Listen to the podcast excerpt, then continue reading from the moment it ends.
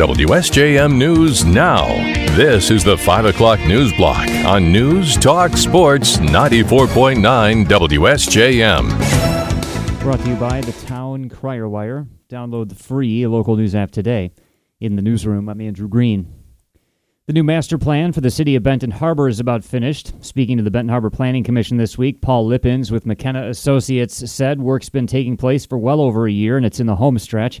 He said a major focus of the planning document is housing in the neighborhoods with a goal of making homes that fit the character of the community. The plan also envisions growth through 2040. 3,000 new homes by 2040, 1,000 renovated homes, renovations for existing Ben Harbor residents that maybe would qualify or just need a little help, and 10,000 residents by 2040. So this is aggressive, but it's also talking about building the city back to its previous size. That would about double the population of Benton Harbor to its 1960 level. Lippens said the plan is designed to avoid gentrification. This is a plan that is designed to support and build wealth for Ben Harbor's existing residents. The plan envisions using city owned property to develop middle income housing, becoming a sanctuary city, setting guidelines for the development of container homes, and creating new opportunity areas that would include the Black Wall Street Opportunity Area, the Education Opportunity Area, and the Entertainment and Arts Opportunity Area. Each would come with a special development objective. After the Planning Commission's review, the draft master plan will go to the full City Commission to begin a 60 day review period. It'll be posted online at bestbentonharbor.com. State Representative Pauline Wendzel has been appointed to serve on the Growing Michigan Together Council. It's a 28 member commission that makes recommendations on how Michigan can grow its population by 2050. The group will host workshops, public hearings, and other events around the state. Wendzel tells us the commission will create recommendations for specific policies as well as look at ways to prepare Michigan's workforce for in demand jobs and develop long term transportation, water, and infrastructure proposals. The body was created by the legislature, and Wendzel is the designated House Republican selected to serve. It held its first meeting today. A new drone is being purchased by the St. Joseph Township Police Department. Chief Randy Lang tells us the department uses its current drone for search and rescue, training, public engagement, and suspect tracking. However, it's time to get a new one. Ours is five years old, and the technology has changed drastically over those five years. The new drone we are getting will be able to fly in rain, snow, and high winds. The camera system on it is much improved from the one we have now. Lang says the new drone has been made possible thanks to donations from businesses and residents. He put out a call for contributions this week, and they poured in. The drone is now on order, with the cost expected to be about $14,000. Lang is hoping to have it in time for the National Night Out event on August 1st. Crazy King Burrito in Lincoln Township is expanding both locally and across the United States. David Shuck and his wife, Karen Garlinger, opened Crazy King Burrito at Red Arrow Highway in Glenlord in 2021 after being inspired by their favorite burrito place in Cozumel, Mexico. He and Karen now own the Stevensville location, and they're planning to open one and own one in downtown St. Joseph. David says the location will be the former Mediterranean Eatery on State Street. So, what made them pick downtown St. Joe? The tourism of St. Joe offers not only different but unique customers that are from all over the country to try and spread the brand. And that's not all. David says the couple has franchised three other locations, and there are 10 more franchises under construction around the country. The Little Rock, Arkansas location just opened this week. We asked how it feels to see a food empire growing. It's been very rewarding, very exciting, and it's a it's a daily development. Even though it's a franchise, it's supposed to be very standardized. Things are evolving every day. Shuck says people sometimes ask him if he ever feels like McDonald's founder Ray Kroc. He says with so many things happening at once, it doesn't quite feel like that, but maybe one day it will. For now, he says the goal is to open the St. Joseph location in March. Progress has been slow with so much work to do helping other franchises launch. With the governor signing Juneteenth as a state holiday into law this week, local black leaders are praising the significance. The law means in Michigan, June 19th will be celebrated as Juneteenth, a day to highlight black history and culture, commemorate the end of slavery in America, and celebrate freedom, liberty, and equality. Local leader, leading voice in the black community, and Berrien County Commissioner Mamie Yarborough says people can use the day to learn more about that moment in history. There's so many things that I wonder about, and so there should be more printed about it or brought out about it. Uh, it's too late to ask people that actually went through that. Berrien County government observed the holiday in 2022 after the Michigan Supreme Court ordered that all courts observe the day.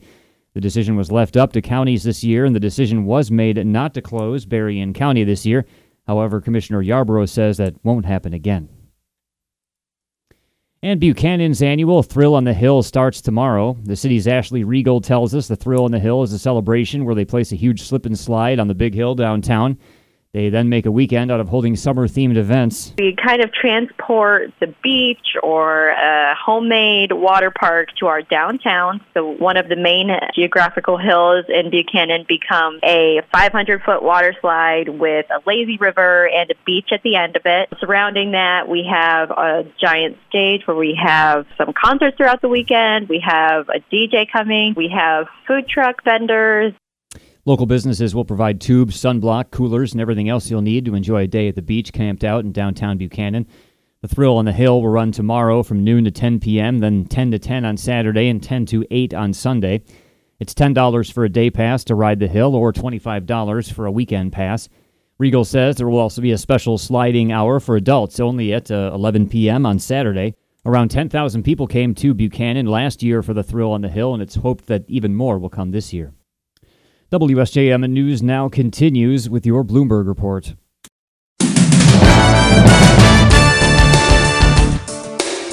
WSJM News and now continues, brought to you by Imperial Furniture in Dowagiac, where furniture shopping is fun. At the final event of this week's trip through Europe, President Biden held a press conference in Helsinki with the Finnish president.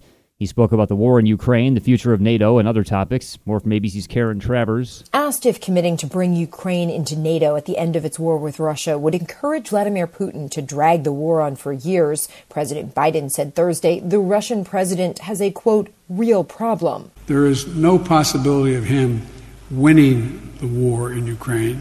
He's already lost that war. President Biden would not give a timeline for how long the war in Ukraine will continue, but he said he didn't think it would go on for years because Russia will not be able to sustain the fight long term. Karen Travers, ABC News, Washington. Thousands of Ukrainian civilians are being detained across Russia and the Ukrainian territories it occupies in centers ranging from brand new wings in Russian prisons to clammy basements. Most have no status under Russian law. An Associated Press investigation also found Russia is making plans to hold potentially thousands more.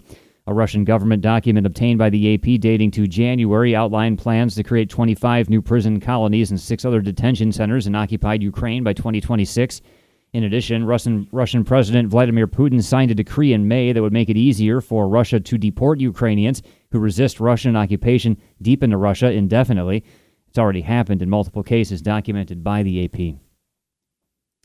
Former Secretary of State John Kerry defended the Biden administration's climate policies and his position as climate czar during a congressional hearing today. ABC's Faith Abubey has more in Washington. Former Secretary of State John Kerry is the first ever official to head the new government office for the Special Presidential Envoy of Climate. During a hearing in the House Foreign Affairs Subcommittee on Oversight and Accountability, Republican Congressman Brian Mast accused Kerry of a lack of transparency from his office. I believe that you are representing a far left radical agenda. Those are my beliefs. But the truth is, because of the lack of transparency, no one really knows exactly what it is that you are representing. Kerry defended his office and revealed that he reports directly to President Biden. Faith Abubey, ABC News, Washington. U.S. officials have approved the first over the counter birth control pill, a major change that will broaden access for women and teenagers. The Food and Drug Administration decision today means drug maker Perrigo can sell its once a day Opill without prescriptions. Previously, all birth control pills required a doctor's note. Perrigo won't start selling the pill until early next year. Hormone based pills have long been the most common form of birth control in the U.S. Medical societies and women's health groups have pushed for wider access. They note that young women and those from low income and minority backgrounds face extra hurdles to getting a prescription. New details have emerged on the near fatal prison attack on a former doctor for USA Gymnastics who was convicted of sexually assaulting athletes. ABC's Brian Clark has more. More than 150 patients of former Dr. Larry Nassar said that he sexually abused them during treatment. Last week, Nassar was attacked in a federal prison in Florida. Sources familiar with the investigation say the attacker was set off as a group of inmates, including Nassar, were watching the Wimbledon Tennis Championships when Nassar said he wished there were girls playing. Later that day, the inmate allegedly stabbed Nassar at least six times in his cell before four other inmates pulled him off. Prison staff worked to save Nassar's life. He remains hospitalized in stable condition. Brian Clark, ABC News. No fingerprints or DNA turned up on the baggie of cocaine found in the West Wing lobby last week, despite a sophisticated FBI crime analysis and surveillance footage of the area. Did not identify a suspect. That's according to a summary of the Secret Service investigation obtained by the Associated Press. There are no leads on who brought the drugs into the White House. U.S. Secret Service agents found the white powder during a routine White House sweep on July 2nd in a heavily trafficked West Wing lobby where staff go in and out and tour groups gather to drop their phones and other belongings. Heat is baking much of the West, with records being broken going into the weekend. One hot state says the heat is a major killer and it needs help dealing with it. ABC's Alex Stone reports. FEMA responds to a list of designated disasters like flooding, tornadoes, and hurricanes. Heat is not on that list. 12 people have died around Phoenix this year from heat, and 55 more are under investigation. And now Arizona officials are pushing to get heat added to the list of declared disasters. Phoenix Heat Mitigation Officer David Hondula. We've had FEMA regional folks at some of our meetings where they're expressing interest in getting more involved in the heat work. It comes as Phoenix is on the verge of breaking an all time record for back to back days above 110 degrees, and extreme heat is expanding through the weekend over much of the West. Alex Stone, ABC News. The National Oceanic and Atmospheric Administration says an already warming Earth steamed to its hottest June on record, smashing the old global mark by nearly a quarter of a degree, with global oceans setting temperature records for the third straight month. Today's calculation that June's average temperature of 61.79 degrees Fahrenheit is 1.89 degrees above the 20th century average. July has already started out smashing records of its own. Scientists say there's a decent chance 2023 will finish as the hottest year on record. It's because of human caused climate change combined with El Nino. And it's about to be very quiet in Hollywood with a second strike now happening. More from ABC's Jason Nathanson. The writer's strike, which has been going on for over two months, has shut down most of Hollywood TV production, but some shows with completed scripts have been filming, mostly in Canada and some other areas outside of Los Angeles. Elaine Low's with the industry news site The Ankler. Uh, there aren't very many productions that are active right now, and, and that'll basically bring it to zero uh, for scripted TV. The actor strike will also halt all film production. Some movies have been filming overseas during the writer's strike, and no one knows how long the shutdown will last. Jason Nathanson, ABC News, Hollywood.